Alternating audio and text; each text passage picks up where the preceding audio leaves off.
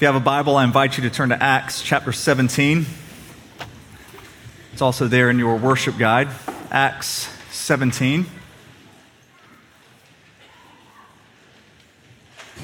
Now, I'm not sure where it happened or how it happened to you this week, but I'm pretty certain that it happened. At some point, you were provoked.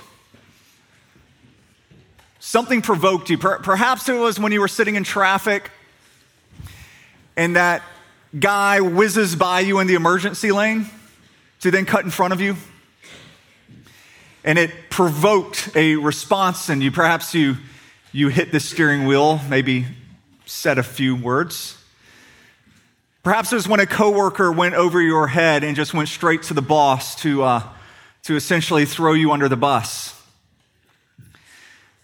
Perhaps it was as you were looking on Facebook and it's one of those political memes that just irritates you for the inaccuracies that are presented there. And it, it provokes you to, uh, to actually do the dislike, maybe even the angry face.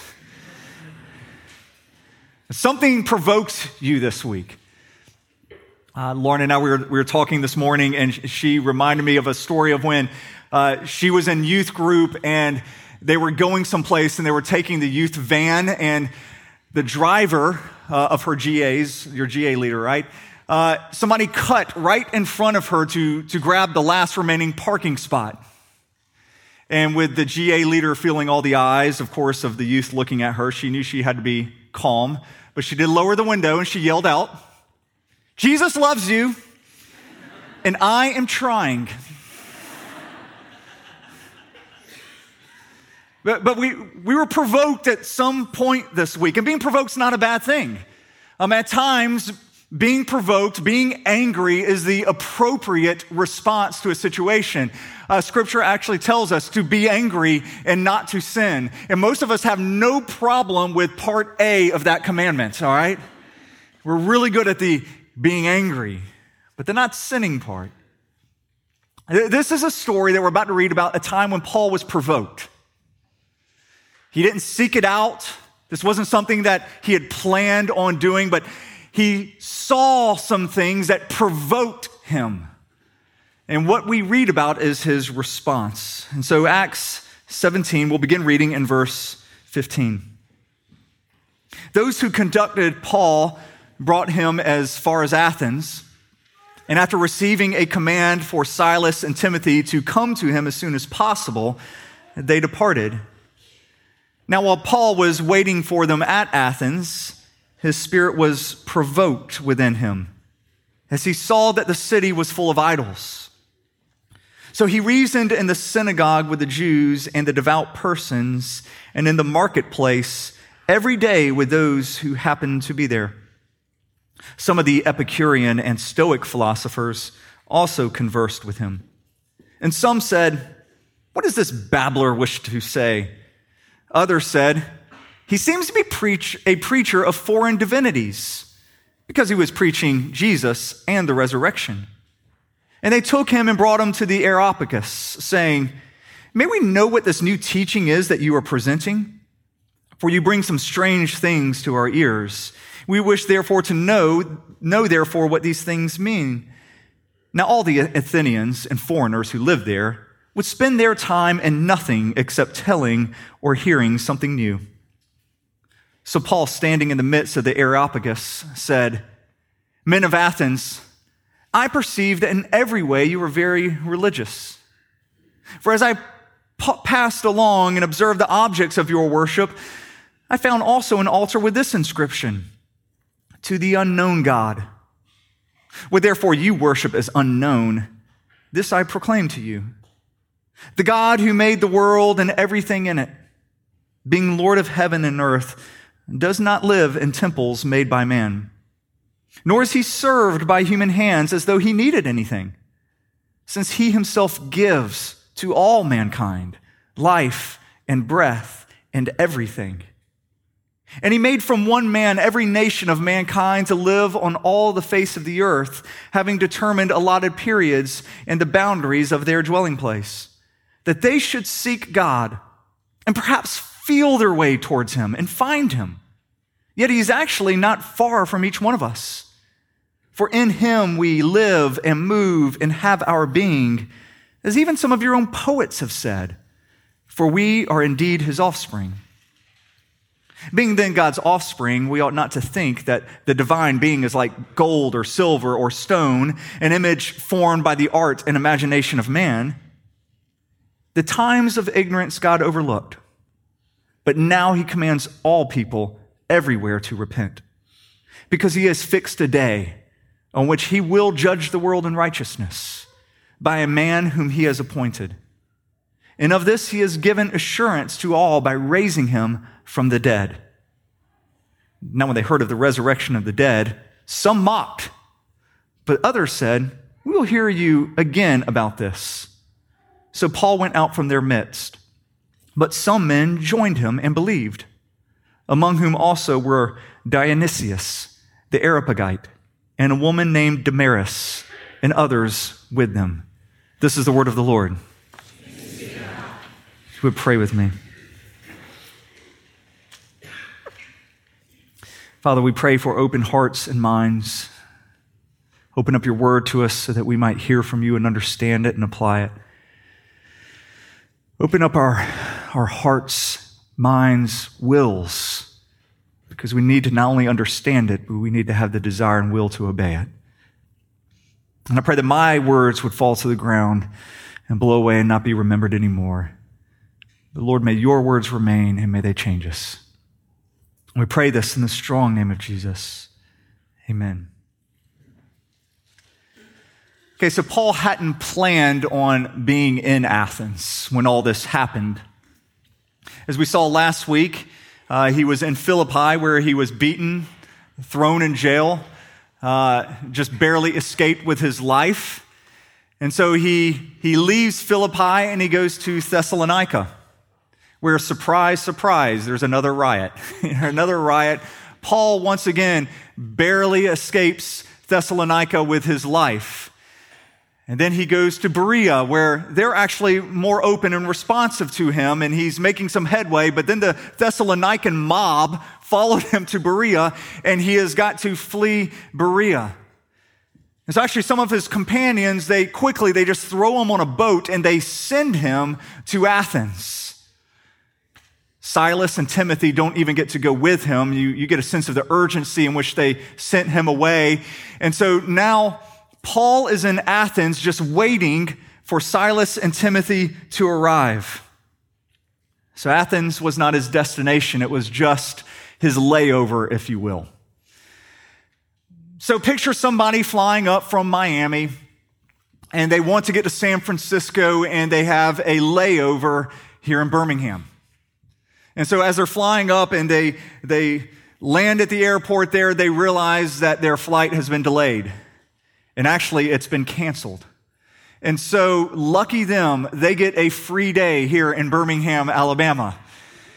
And so this person's trying to figure out what do they do. And so they decide, well, I've heard so much about Birmingham. I'm going to explore this great city. And so they get an Uber or a cab and they go and they see all the many sights of Birmingham. Uh, the analogy has to stop there. Uh, now, if perhaps we had some giant iron statue of a Roman god looming over the city, then, then perhaps we'd have something to talk about being provoked by. But, but since we don't have that, we'll just end the illustration there. So, Paul, on this extended layover, he's like, Well, I'll go explore the city. I mean, ultimately, he wants to get to Rome, but while he's here, he might as well make use of his time. And so he begins to explore. And of course, we, we know Athens with the incredible architecture and culture in Athens, yet his eye's not drawn to any of those things. It's not drawn to the Acropolis. It's not drawn to the Parthenon. It's, it's not drawn to any of those beautiful wonders of the world. Instead, he sees the idolatry and he's provoked. He's provoked. It's said that it was easier to find a God in Athens than a human. And there's actually some merit to that because they had over 30,000 gods. 30, just set up all around the city. And, and as Paul sees all of those idols, he's provoked. The word used here in Greek, it's paroxysmo. It's a strong term. To be provoked, it's, it's, it connotates a, this severe emotional concern, or you could even translate this as borderline rage happening here. Uh, the best way I would describe this feeling is if you have a friend um, or maybe a family member who's an addict. There's an addict or, or a friend who's, who's going through a time of grief and you can't get them out of it. Uh, when you, when you talk with that person, you have this mixture of emotions. There's, there's a part of you, you feel this hurt and this sorrow that that this person is bound to that addiction or that the person has gone through such a period of suffering and can't get over grief, you certainly hurt for them. But at the same time, honestly, you're ticked off and you're angry that they just won't stop it or get over it. And you feel both of those things at the same time. You're, you're paroxysmo, you're, you're provoked. I would call it almost a compassionate fury that you have when you're, when you're in a situation like that. And out of deep, deep love, this needs to be our response when we see people hurting themselves. And that's what was happening in Athens. Our church should feel this anytime we see people going to other things rather than Christ for their identity, for their joy. Ultimately, they're hurting themselves. Now, when Paul he goes around and he sees that they've exchanged the glory of God for an image, he's provoked. And you've got to ask the question what is it that provokes us as a church? What is it that provokes you? As you think back to this week or this past month, what are the things that have happened that, that have caused that compassionate fury? Has anything provoked you? Or can you, when you finish your job, get in your car, as you're driving home, you turn on the radio and you, you listen to whatever songs about sexual immorality or adultery that are on, because that's pretty much the theme. As you drive by neighborhoods with huge disparities in wealth and in education, and you finally go to your home where you turn on Netflix, which everything is TV mature. And yet you're numb to it. Honestly, you didn't even think about it. It's just kind of the air we breathe. So, why would you be provoked by that if it happens every day? The actual Christian word, it, it used to be much more prevalent in, in previous generations, but the, the Christian word for that is worldly. You've become worldly, numb to the evils of those things, no longer provoked by them because it's just simply the air we breathe. These are no longer disturbing things to us. And can I just say that if that is you, if that is us, we need to pray for a holy provocation. That God actually causes us to be bothered by what we hear, by what we see on a daily basis, because we need to be provoked in order for us to have some kind of response. And the church is called to respond to these evils. Now, when we're provoked, we can respond one of three ways. Two of them are bad. Uh, the first way we can respond is this is uh, we respond by oh my gosh look at the evils of the world actually i'm not going to look at the evils of the world and you kind of rush to your car so you can hurry to church, get to church without being contaminated, and just go to the next Bible study and the next Bible study and the next Bible study and only listen to Christian music. By, you know, you have to do that. But you, you don't want to be contaminated by the evil. That's one option when you're provoked. The other is this you begin to lob the holy hand grenades. You know, the, uh, the stones of truth, you just kind of throw them at people Have you heard about Jesus? You know, you just throw them, you, you point out the sin, you just, you make, you, you cast judgment on everybody. That's another response. Or he could do what Paul does here. He decides to engage people. He meets them where they're at and he engages the culture around him with the gospel. That's what this provocation is supposed to do in us. We're supposed to see the evil, see the hurt, and the response, the appropriate response to this deep emotion is, I'm going to engage you with the gospel. And this is what Paul does. He, he immediately seeks to do something about it. And so he goes to the heart of the Athenian culture. He goes to the agora, the marketplace.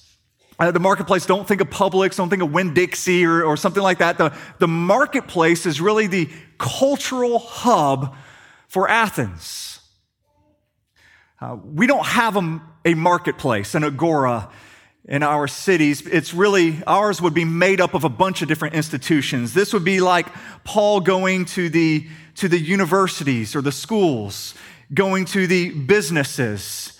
Uh, going to uh, any kind of public forum, going to the neighborhood association meetings, going to where the, the events that affect all of our cultural life within our city, and engaging the people there. And so he goes there, and I love it. He gets there and he proclaims Jesus and the resurrection, and he confuses the heck out of everybody. Nobody understands what he is saying. Now, this is the first time we've, we've had this in Acts. I mean, before you have preaching and you either have a ton of people being saved, or at least one or two converts there, or you have riots. People understand and they just hate you for it, and so they just want to beat you up for it. But you always have some kind of big reaction. And here Paul goes and he explains Jesus and the resurrection, and the responses. What are you talking about? It's just confusion. I actually find a whole lot of comfort in that. I find comfort that we can clearly present the gospel out there, and the reaction from a culture like ours can be to just scratch your head. They actually think he's preaching divinities, that he's preaching Jesus as one God and resurrection as another God. They are so confused by the gospel. But thankfully, they, they didn't give up. They said, you know, that's interesting. Wouldn't mind hearing more about that. Um, I love hearing the, uh, the explanation of the Athenian culture in verse 21.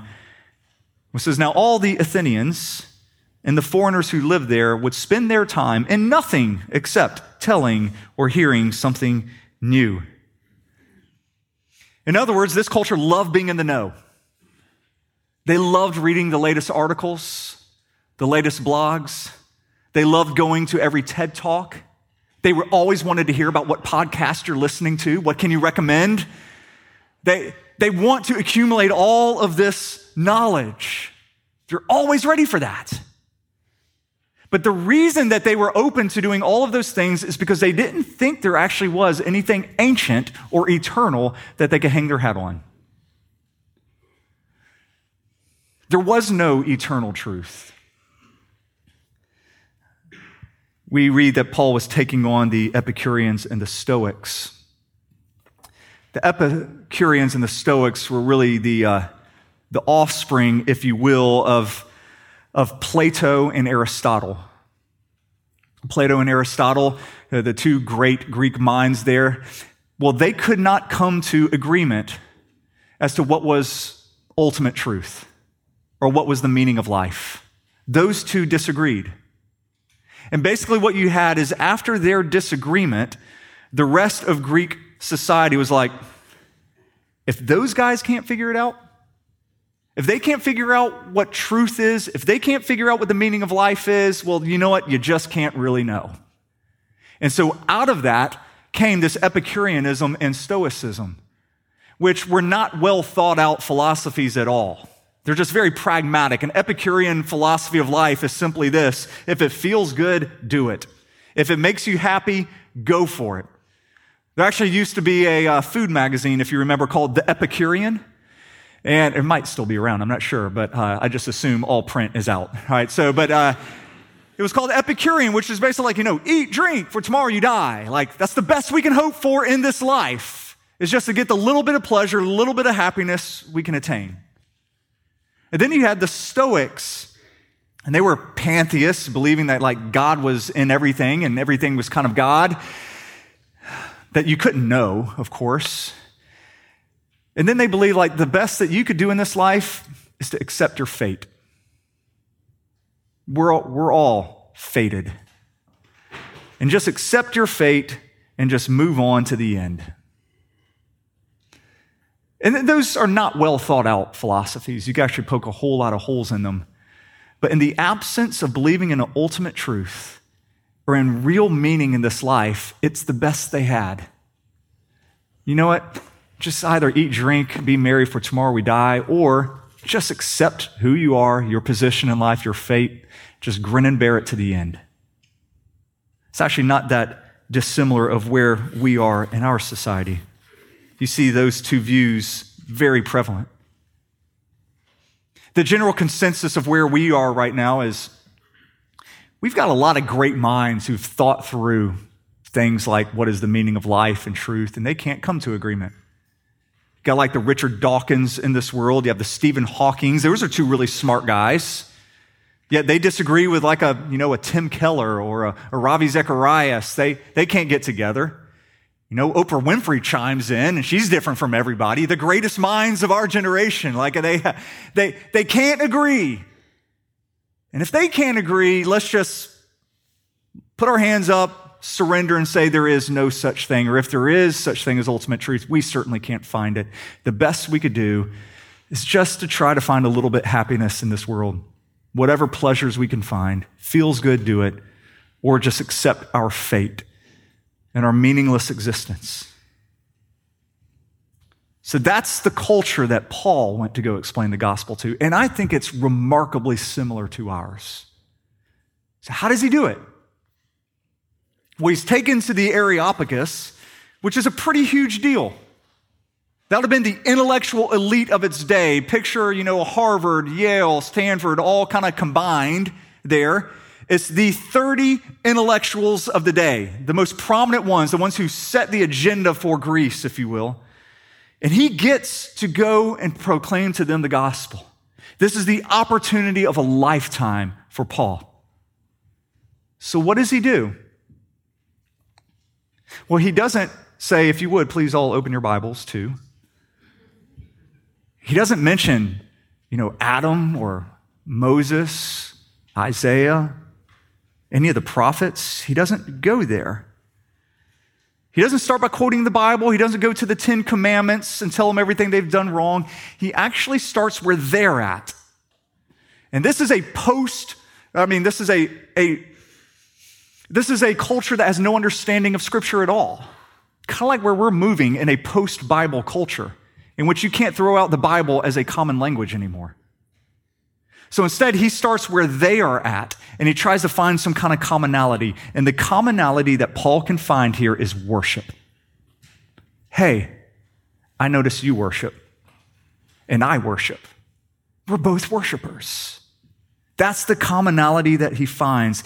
And this is something that every human has in common with every other human. We worship. I used to say that every human was created to worship. And I have since amended that. Uh, that's not quite accurate. We're not created to worship, we are created worshiping. Worship is not a choice for us. We are all born worshiping something. We will find something to give our heart to, something to build our identity upon. We can't help it. It's who we are. It's in our DNA. It's part of being human is to be created worshiping. And so Paul starts there, and we can all start there. And so he says, Hey, I notice that you are a really worshiping people. Actually, the word he uses, religious, there, it could mean anything. It could be a good term, or it could just mean superstitious. And so he kind of says, I notice that you are worshiping. And they took it however they wanted to take it. He goes, There's some differences, though, between how you worship and how I worship, and who you worship and who I worship. And he begins to explain these differences. And the differences were basically this the Athenians, they worshiped their gods in order to get something from them. Their gods were like the celestial uh, vending machines. They would they'd put in their tokens of worship, they'd make their sacrifices, they'd leave their food, they do whatever it is. But it wasn't because they loved the vending machine. It's because they loved what the vending machine would then give them, and they could then make their selection and get what they really wanted all along. And so they seeked these gods and they made sacrifices to these gods in order to get something from them. So if they wanted money, if they wanted prosperity, well, they would have to give something to the goddess Artemis, who was the goddess over prosperity. If they wanted wisdom, well, then they would need to go and make their prayers and sacrifices to Athena, the goddess of wisdom. If they wanted a victory, whether it's in war or in some kind of game, they would they'd make an offering to the god Nike or Nike, depending on their generation, you know. Or if they wanted to be beautiful or have somebody fall in love with them, or perhaps they wanted better sex, they would make a sacrifice to Aphrodite, the goddess over love and sex and beauty. So basically, they would they'd find whatever God that could give them what they needed, what they really wanted, and then they went to that God and they said, What is it going to take? What sacrifice do I have to make in order to get that one thing from you? And Paul looks at that and says, We operate on fundamentally different levels here. And that's where our culture operates, by the way. They can have an idol of career and they give themselves to their career, but what are they really wanting from it? It might be the wealth that comes from it, it might be the prestige that comes from it. Some might really give themselves into parenting. They have to have a child, but what, but what is it that they really want in the parenting? They want the affirmation, maybe, that comes with it. Maybe the, the love that that child will show them. That's where they're going to find all of their meaning. Some of them give themselves to fitness, beauty. But what is it they really want when they make sacrifices towards those ends? They want other people to look at them and say, wow, wow, you are beautiful. We're all making sacrifices towards these different idols and gods, but what we really want is what they can give us. Paul says the real God is different. There's not multiple gods, there's actually just one God, and He made everything. And you know what? You can't bribe Him. You can't work for Him, you can't give Him anything. You can't do your good deeds and him be oppressed with. You can't, you know, sing songs and then be impressed by that and think like, oh, tit for tat. Now what can I give you? You can't do that because he created everything. He has all of the love, all of the wisdom, all of the power. He created sex. He created all the material world. He created all the things that you want. You can't give him anything because he already has it all. It all flows from him. But the good news is he freely gives us all those things. He's not waiting for your sacrifice. He freely, He's a giver. God is a giver. He has even given us our very life and our very breath. But this is why He did it so that we might seek not His gifts, but we might seek Him. That we might seek Him. God is His own reward. My God is beautiful. You don't seek Him for what you get from Him, you seek Him. He is that beautiful. The greatest thing that God could ever give us is not his gifts, but him himself. This is Paul's version of saying, uh, basically, you all have a God shaped hole in your heart, and you can't fill it with anything else. Your heart was meant for God. And Paul then quotes not from the Bible, but he quotes from their own poets from their own culture, their own songs, in order to try and prove his point of how deep down they actually know this. Deep down, that's what they've been seeking all along. Deep down, that's why they make altars to unknown gods, which I will call the just in case gods, the gods that are out there that, that I actually believe really exist and I just don't even know who he is. And so he quotes their own songs, their own poets to prove his point. Uh, this would be like, an example. This would be like if, if Paul came to your house and he's looking around, he notices, like, oh, you have a book by Marie Kondo there. Huh. So, um, what sparks joy in you? Like, what, what sacrifices have you had to make? What things have you had to get rid of? Is, is it working out for you, or is there still some unknown sacrifice out there that you still have to make? And then joy comes in. You, you know, I actually think that you're never going to find ultimate joy in doing this. Uh, Lauren actually wrote a letter to uh, Marie Kondo just talking to her about that. It, it could be like going to the gym. Uh, and, you know, you look at somebody and you're like, wow, you're really fit. You've probably had to work very hard to get that way, I'm imagining. Uh, how's it working out for you? Like, what, what's, what's the end game? What's it all for? I was actually, um, not long ago, I was at the gym. I work out at the Jewish Community Center, and uh, it helps me keep my Hebrew up. And so I'm not very well, but I try. So I'm in the locker room, and basically, if you're in the men's locker room, is for a bunch of old men who can complain about their joints. All right, that's that's pretty much what we do in the locker room. And uh, and so there's a guy next to me, and he's he's complaining about how he feels, and uh, he looks and he's like, uh, "What can you do? You have a good workout?" And I was like, "Nope, horrible as always." and he goes, "Well, at least you're here." He goes, "I guess that's the best we can hope for." And I thought, hmm, is it? That's all I asked. Is it? And he looked at me like, huh? I was like, I mean, is it, is it really? This is the best we can hope for because ultimately this is going to fail us, you know.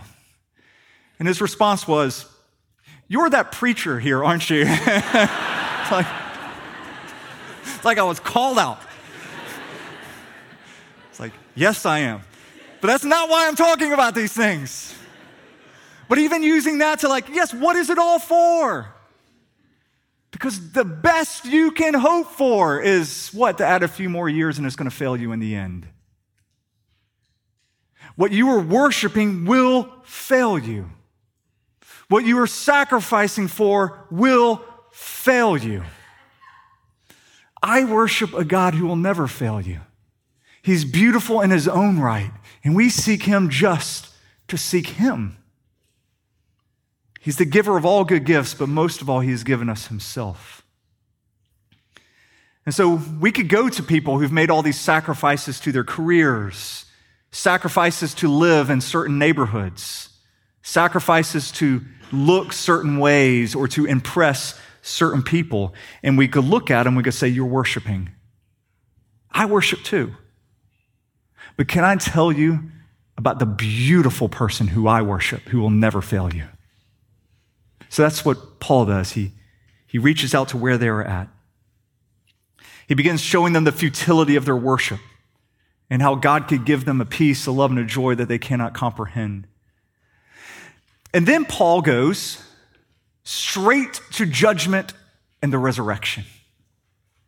Now, we don't have Paul, all of Paul's sermon here or his speech here. I mean, once again, this is the chance of a lifetime for Paul, and I can't imagine it takes approximately like 70, 80 seconds to read through this whole thing slowly. All right. Paul gave a much bigger defense and speech here, so we're getting just the highlights of it, but I think that's important. The highlights are this we're all worshiping something, but I'll worship a God who's supreme and beautiful in his own right. And you know what? He might have overlooked what you were doing in the past but judgment will come. Someday we will all stand before a creator, and that person is going to be Jesus. And we know it's Jesus because of the resurrection. And I would say this when you were trying to engage people with the gospel, I would always go to the resurrection over and over and over. Don't, don't start with, can I talk to you about how old the earth is? You know, technically, if you follow this through, it's probably 6,000 something. Don't start there. And when people try to derail you and, and, and ask things about uh, biblical sexuality, ask you about the age of the earth, ask you about all those things, that's, that's fine. You can engage them there, but don't go from the ground up to the gospel. Say, can you hold that thought real quick? Can we start with who Jesus is? Because I promise you, if you come to grips with who Jesus is and that he is the Son of God risen from the dead, I will get you an answer to every one of your questions. But Jesus is the missing piece in your life. Not that those are not important. We will get there. But keep going back to Jesus.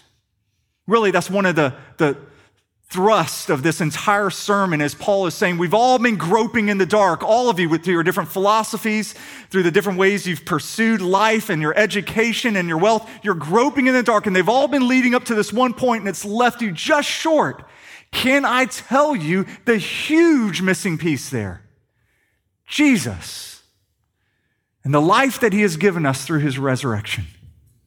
And so he keeps going back and back there. Jesus is central. All right, real quick, the response. I just want to read these. How, how do the people respond to this? What should we expect?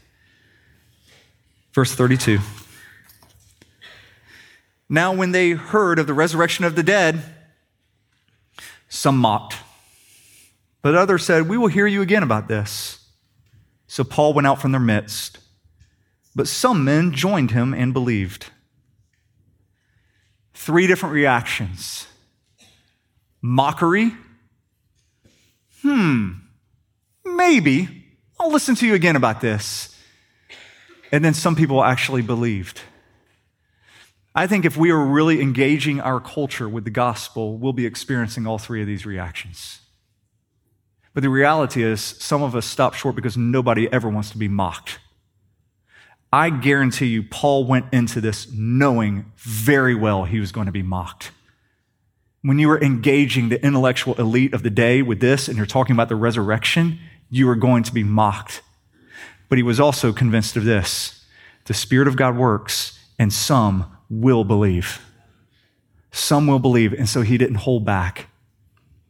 And so we need to be people who are provoked by the evils and the idolatry around us. And then we're not fearful of being mocked, but we step in and we engage the culture.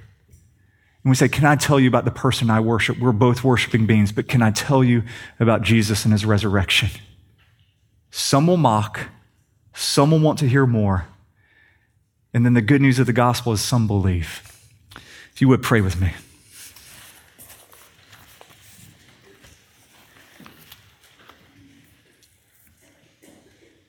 Lord Jesus, I pray that you would forgive us for how worldly we've become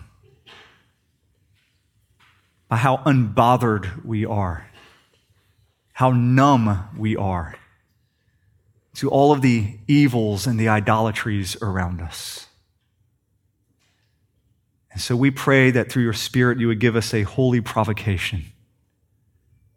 We would have a strong, emotional, spiritual response to the evils around us. And it would make us want to engage our culture with the good news of the gospel. And Father, we pray that you would, through your Spirit, bring fruit.